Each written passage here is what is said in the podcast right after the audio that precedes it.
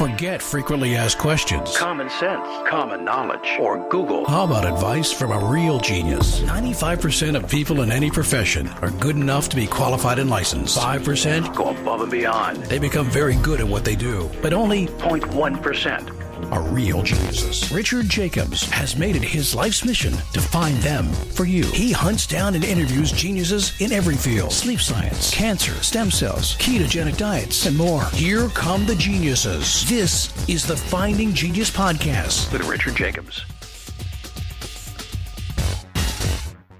Hello, this is Richard Jacobs with the Finding Genius Podcast. I have Dr. Mitchell Sullivan He's a Mater Research Career Track Fellow and a National Health and Medical Research uh, Council member. Uh, he's also what's called a Martin Fellow. And um, we're going to talk about uh, glycation and diabetes research. I'm not even sure what I know. I've heard of advanced glycation products, but it's the only glycation I know of. But we'll get into that. So, uh, Mitch, thanks for coming. How you doing? Yeah, good. Thanks, Richard. Um, yeah, thanks for having me on. I've been excited about uh, having this chat with you. Oh, good. So, um, you know, uh, just generically, I, I, know you're involved in diabetes research. Um, in your own words, what uh, what area of diabetes are you focusing on, and then we'll we'll drill down with questions. Absolutely.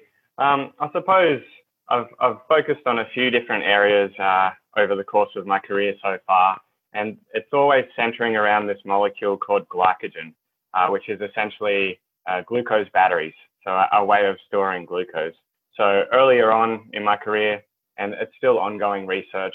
I was looking at liver glycogen and how the structure of this uh, appears to be different in diabetes. Uh, recently, uh, working with Professor Jo Forbes at the moment in Brisbane, we're looking more at um, diabetic kidney disease, trying to understand, you know, this link between diabetes and the high incidence of kidney disease. And again, my expertise is in glycogen, so I'm looking at a sort of uh, interesting phenomenon that the kidney starts to overaccumulate lots of this glycogen molecule um, when diabetes is present. So this glycation product, um, it, it sounds like it does it upregulate a process in the kidney, or what does it do in the kidney? Um, you know, when it's there. Yeah. So um, I guess the the whole idea of glycation is uh, quite separate to glycogen. I guess so. There'd be other people in the in the group that I'm in that are, are looking more at these advanced glycation end products and how this uh, may play a role in kidney disease. For me, uh, what I'm really focusing on is uh, this phenomenon that, you know, a normal uh, a kidney under um, uh, non-diabetic conditions essentially has no glycogen. Um, so very little, uh, it's even hard to measure.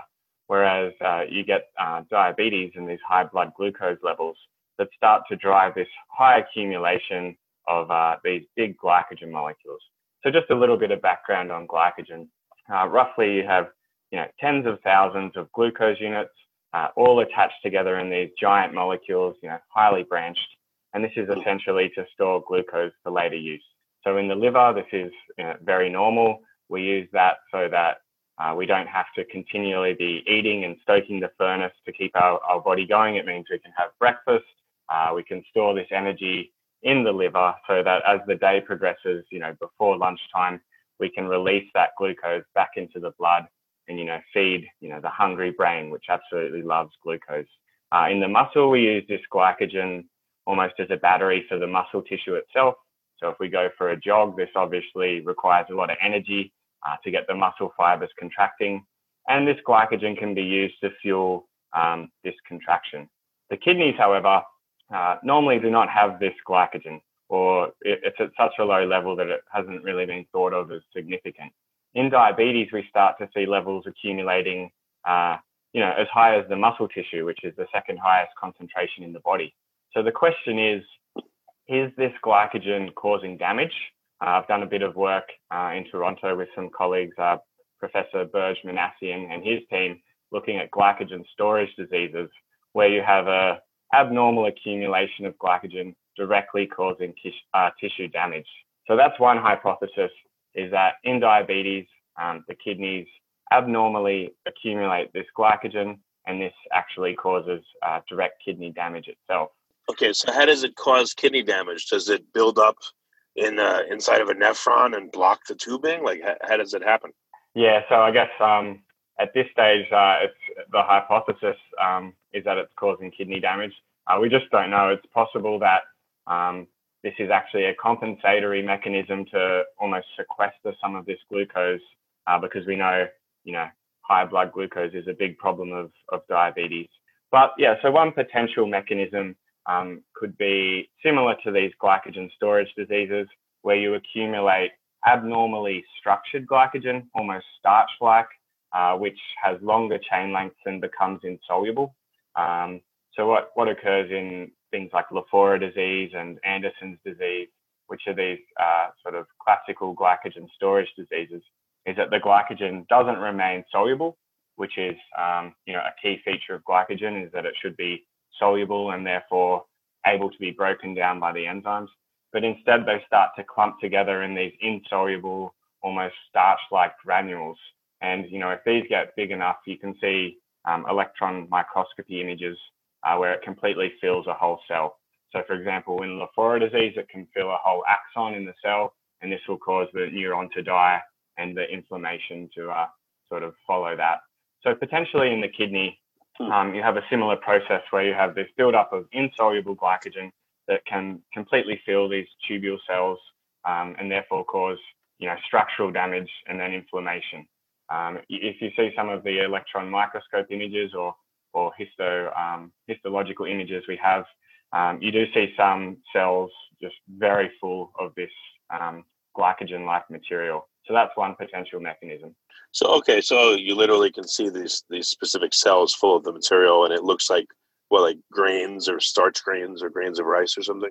Exactly right. So much bigger than just a single glycogen molecule. Um, but yeah, they've, they're sort of accumulated together. And that was what really drew me to the hypothesis that this kind of damage could be uh, occurring in the kidney, is that they look very similar to the sort of granules you see in Lafora disease and, you know, um, Andersen's disease and these kind of glycogen storage diseases. So at the moment, um, this is very new um, research, so it's it's still just a hypothesis, um, but that's the one that you know uh, we, we will be testing in the future. So once they're in these uh, in these cells, do you think they're ever liberated at times, or they stay in there? Um, you know, yeah, is, is so, there any longitudinal look at what they're doing? Yeah, so there has been some, um, certainly not in the kidney yet, but in in um, glycogen storage diseases, um, there's been some effort to try to see if these um, odd accumulations move into things like the lysosomes, which should be able to break them down. And I guess the uh, the main answer is that maybe some are, but it gets completely overwhelmed. Um, so the capacity for the body to get rid of these is is overwhelmed, and they do just stay in the cell. I think when a cell actually maybe uh, gets completely um, destroyed or ruptures, then it might leak out into the bloodstream or surrounding area. Um, but that seems to be um, a fairly rare thing to see, I guess, in, in microscopy. Um, so I, I suppose uh, the main idea is that it sits in the cell until the cell becomes, um, I guess, so damaged that it dies. And if you have enough of these cells, you can you can imagine the structural damage that would occur. What model are you using? Are you looking at this in in people from biopsies or mice or what? Yeah, yeah. So at the moment, um, both mice and we we're lucky enough to have um, a good uh, collaborator at the Princess Alexandra Hospital, um, nephrologist who can um, give us some kidney tissue from human patients. So, um, for example, you know, with roughly 10% of people having diabetes, um, you know, when they take some tumor tissue, for example, if someone has kidney cancer, uh, 10% of the people will have diabetes and they can take some of the non-cancerous tissue. Uh, but we, when we're looking at the mechanistic things, um, mice are still the way to go. And we have a few different models of, of diabetic mice. We have genetic models. Um, there's a DB-DB mouse which lacks its leptin receptor, so it doesn't uh, feel full ever really. So it will keep eating. It will gain um, a lot of body weight and, and start to resemble almost a type 2 diabetic patient. Uh, we can also use chemical methods um, to induce type 1 diabetes. Uh, streptozotocin um, is a toxin that will essentially cause the body to attack the, the beta, uh, beta cells in the pancreas, and you have a very similar situation to type 1. So we have these uh, mouse models that we're looking at. Um, we're trying to find out more specifically where the where the glycogen is accumulating in the kidney. So you've got the whole nephron. Um, it appears that the the um, the TAL or the the thick ascending limb, which is a specific part of that nephron, seems to be where a lot of this glycogen is forming. And we also want to see if, if the location of this glycogen corresponds to where we can see kidney damage. So we can also, you know, stain our tissue for markers of, of kidney damage and see if there's a, a co-localization. Have you tried, um, you know, the mice that have this? Have you mm-hmm. tried fasting them, let's say, for a few days, and then seeing, uh, looking at the cells and seeing if there's a, a clearance yeah. you know, of these products or uh, putting them on a certain diet? Yeah, that's um, we haven't actually tried that, but that's that's a very nice experiment um, to yeah, essentially see if they're like these, you know, Lafora um, disease bodies that are essentially permanent, or if it, it's just normal glycogen. So that's one thing um, that we'd very much like to do. Another uh, experiment that um, I'm pretty excited about is we have this um, mouse model that we're we're developing at the moment that um, will lack its ability to make glycogen only in the kidney. So it should um, theoretically make glycogen everywhere else to the same extent. Um, but we use a specific kidney uh, promoter, CAD16 or cadherin 16, which will mean it will knock out the main enzyme for glycogen synthesis in the kidney. And then we can essentially give these mice diabetes and we can see, you know, is the kidney damage better or worse? Uh, what is their blood glucose control like? And hopefully, this will give us an indication of whether there is actually um, something going on here with the, the glycogen accumulation. So again, you don't know the mechanism by which the kidney is damaged. You see the appearance of these products, but um, mm. again, any hint on as to uh, as to mechanism of damage? No. So I think um, that's further down the line at this point. Um, I mean, there's there's a lot of literature um, sort of explaining other mechanisms by which diabetes can cause kidney damage. So by no means do I think this is uh, the cause. Um, it might just be a particular um, cause of a specific type of kidney damage. Uh, but there's certain things we, we will look at, I suppose, um, you know, markers of autophagy to see if basically the, the cells are being overwhelmed. I mean, I'll really be talking a lot with, um, you know, Berge Minassian and the team that I worked with uh, in Toronto on glycogen storage diseases um, to try and, I guess, borrow from their wisdom on on the main things they they generally look at.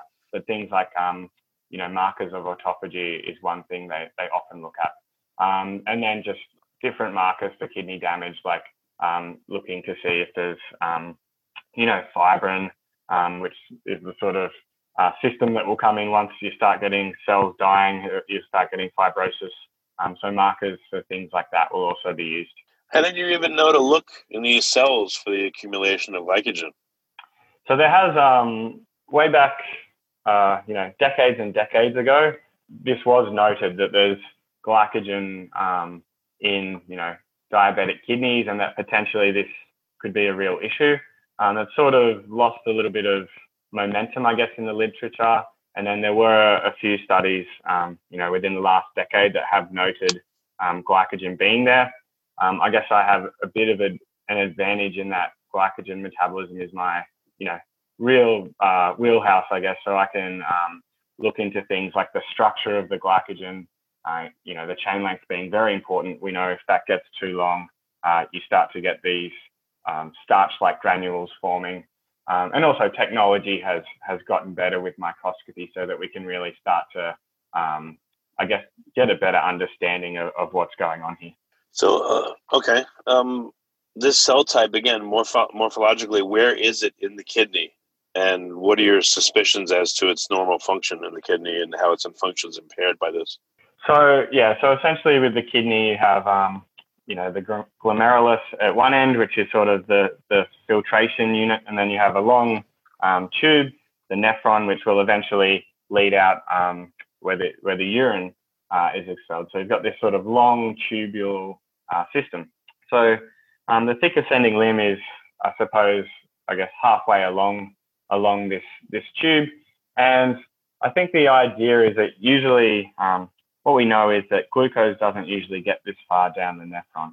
Um, so usually uh, we want to recycle all of the glucose uh, back into the blood because it's it's a very expensive, um, you know, high in energy uh, molecule, and it, you know, especially during our evolution, it made no sense to, to lose this in the urine.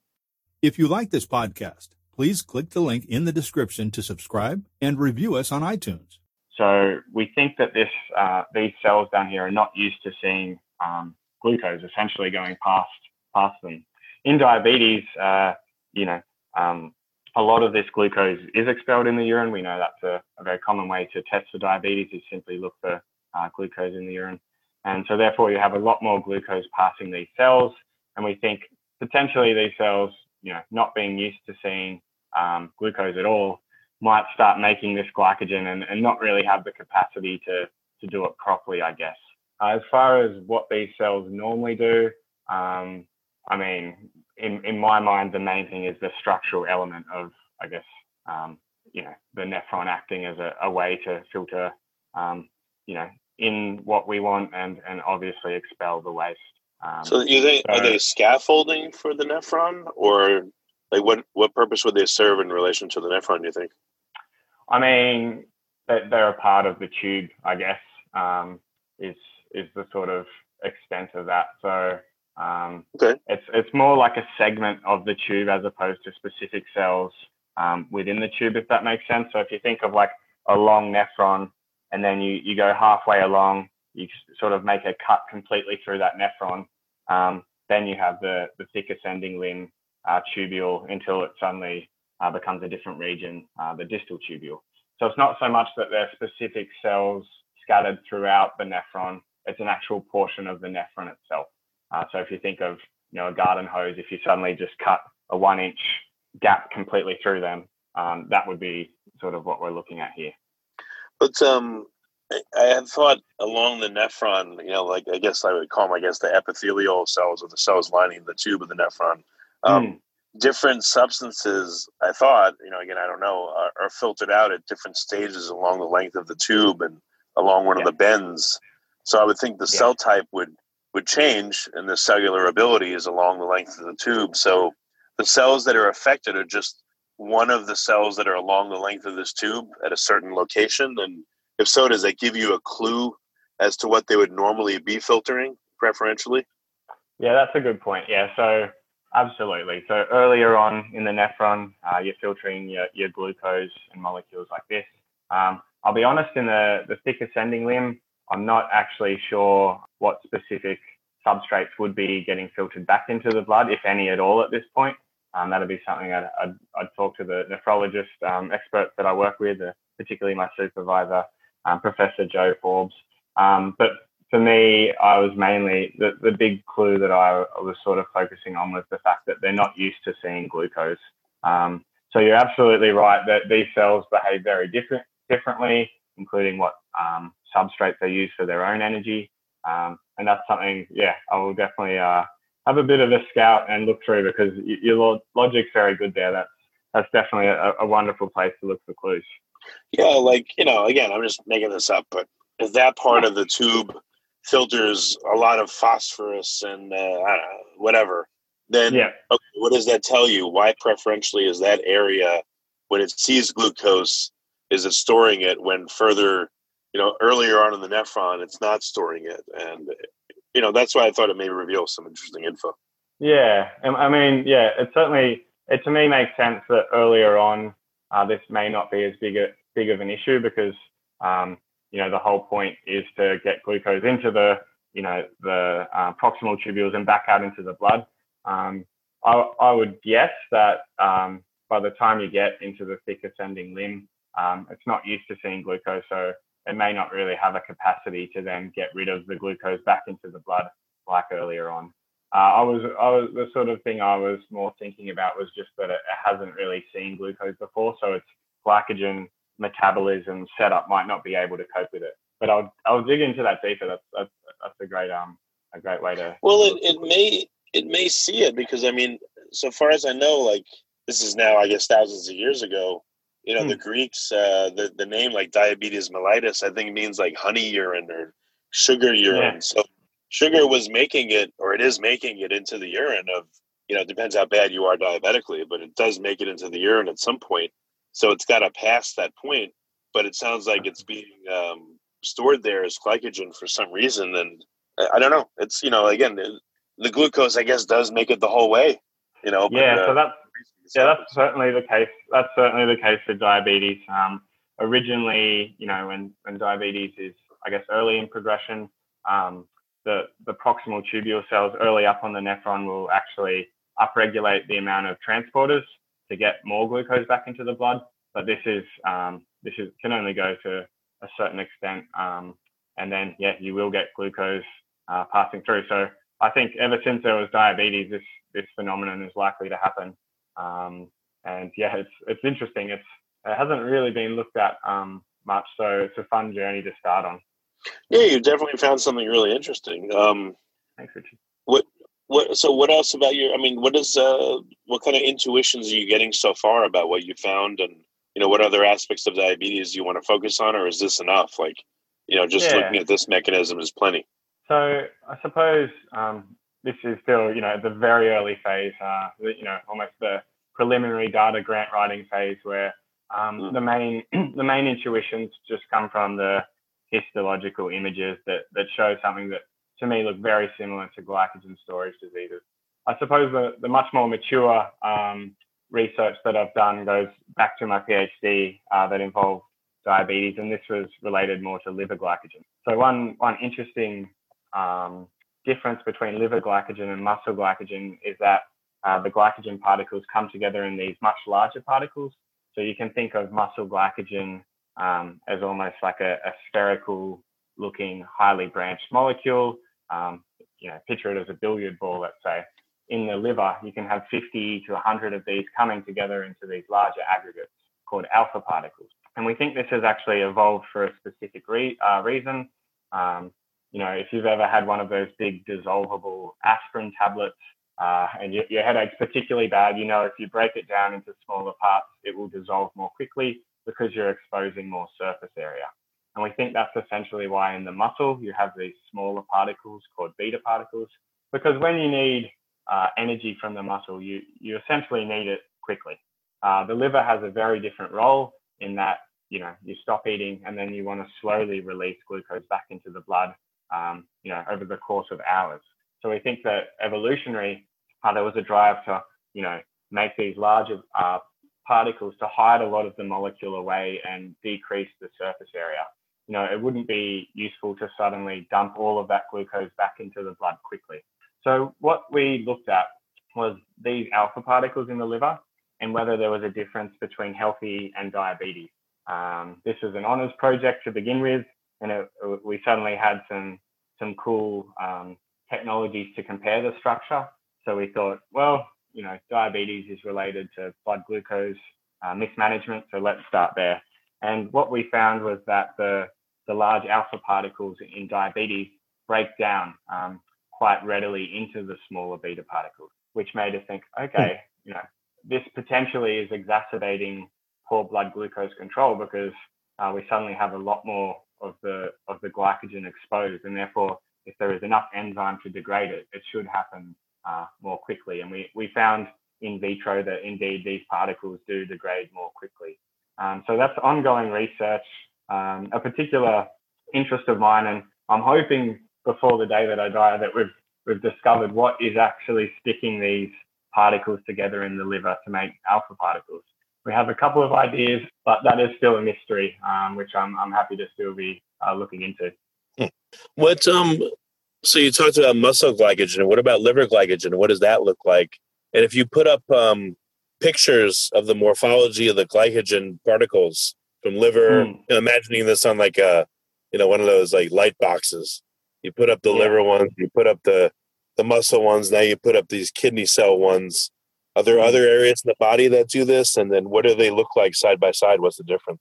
Yeah. So um, so essentially, uh, in the, this diabetes story, it was the liver uh, glycogen I was talking about. Sorry about that. So that's where these larger alpha particles uh, are made. Um, in the muscle, you have the, the smaller particles. Um, so think I, I, like to think that you know it's roughly 50 to 100 um, smaller molecules that come together to form these larger alpha particles in the liver. We have found um, in heart tissue um, they, they do form some of these alpha particles for the larger particles. um, but not quite to the extent of the liver.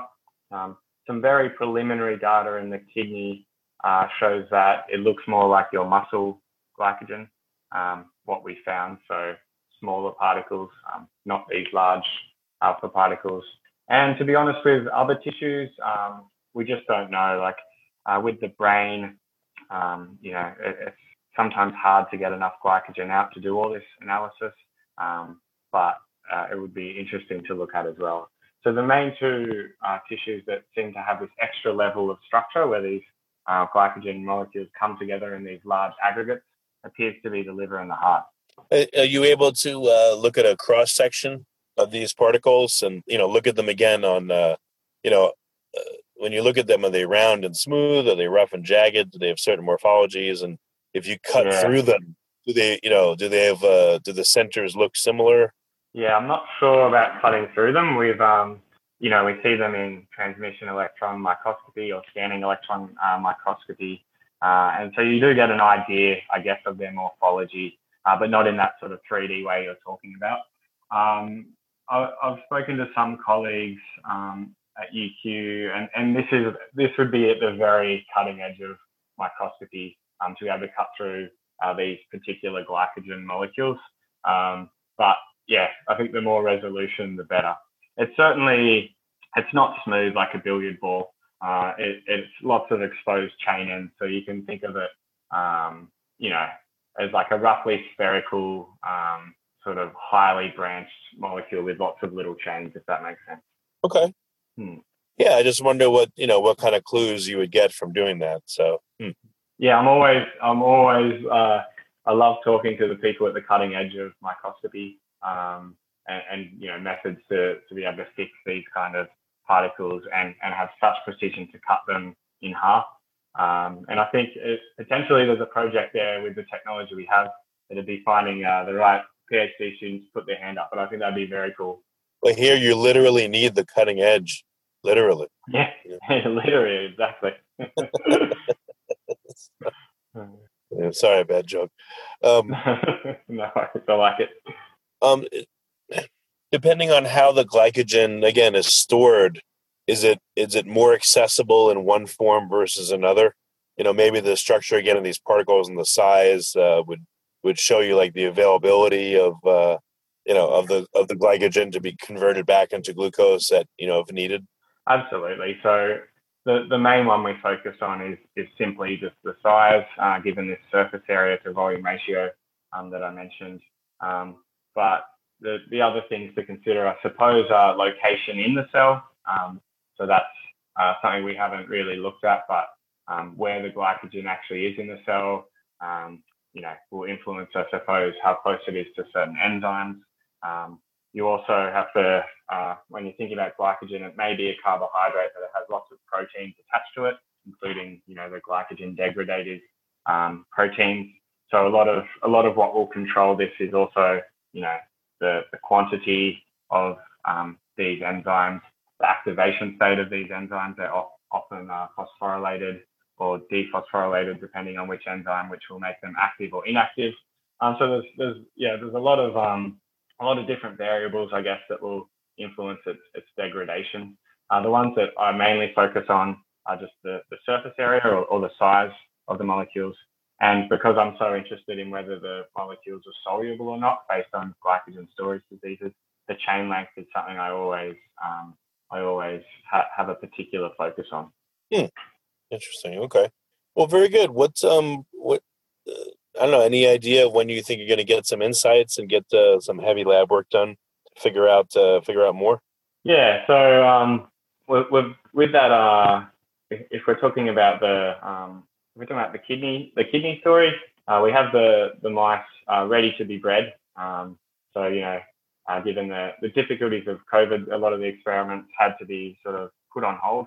Um, but hopefully next year we can actually get those mice up and going uh, to see what the effect is of knocking out their ability to make kidney glycogen. As far as looking at the the structure, um, location, and also you know uh, co-localization with um, kidney damage, that's what we're doing you know right at the moment. So I'm ho- hopefully within the next six months, if we have another conversation we'll have a lot more data to share with you as far as um, the kidney glycogen story. Uh, when we're talking about the, the liver glycogen and this difference between diabetes and non-diabetes, where um, the big alpha particles are fragile in diabetes, potentially leading to um, you know a faster release of, of glucose. Uh, this is ongoing as well. Um, the majority of the work I do is with Professor Bob Gilbert, my honours and PhD supervisor, who's um, you know really been um, you know working hard on this uh, with me ever since I started my honours. Uh, that's still ongoing work here in Australia and in his group in China. Um, so there's a few there's a few answers I really want, but one of them is what's actually holding these particles together, and then I suppose that will give us a, an insight into whether we can potentially, um, I guess, influence in a in diabetes this um, this mechanism of, of, sticking the particles together. Um, so it's hard to put a time frame on it, but we're working hard on, on all these questions now. Okay, well, very good. Well, Mitchell, what's the best way for people to find out more about your work and keep tabs? Yeah, so I think uh, if they just look up, um, if they look up, you know, Dr. Mitchell Sullivan and on Mater research page or University of Queensland page, that will have all my list of, of publications um, and that, and um, you know, my email address, uh, mitchell.sullivan at mater.uq.edu.au. Uh, if anyone wants to contact me there, um, even just for a discussion, I could talk glycogen all day. Uh, you know, you, you grow up and you never think you're going to have a favorite molecule, but here we are. Um, so if anyone's interested, please just contact me. Uh, I love talking about it. Okay, excellent. Well, Mitchell, thanks for coming on the podcast. I appreciate it. Thank you, Richard. Me too. I really appreciate it. It was fun. If you like this podcast, please click the link in the description to subscribe and review us on iTunes. You've been listening to the Finding Genius podcast with Richard Jacobs. If you like what you hear, be sure to review and subscribe to the Finding Genius podcast on iTunes or wherever you listen to podcasts. And want to be smarter than everybody else? Become a premium member at findinggeniuspodcast.com. This podcast is for information only. No advice of any kind is being given. Any action you take or don't take as a result of listening is your sole responsibility. Consult professionals when advice is needed.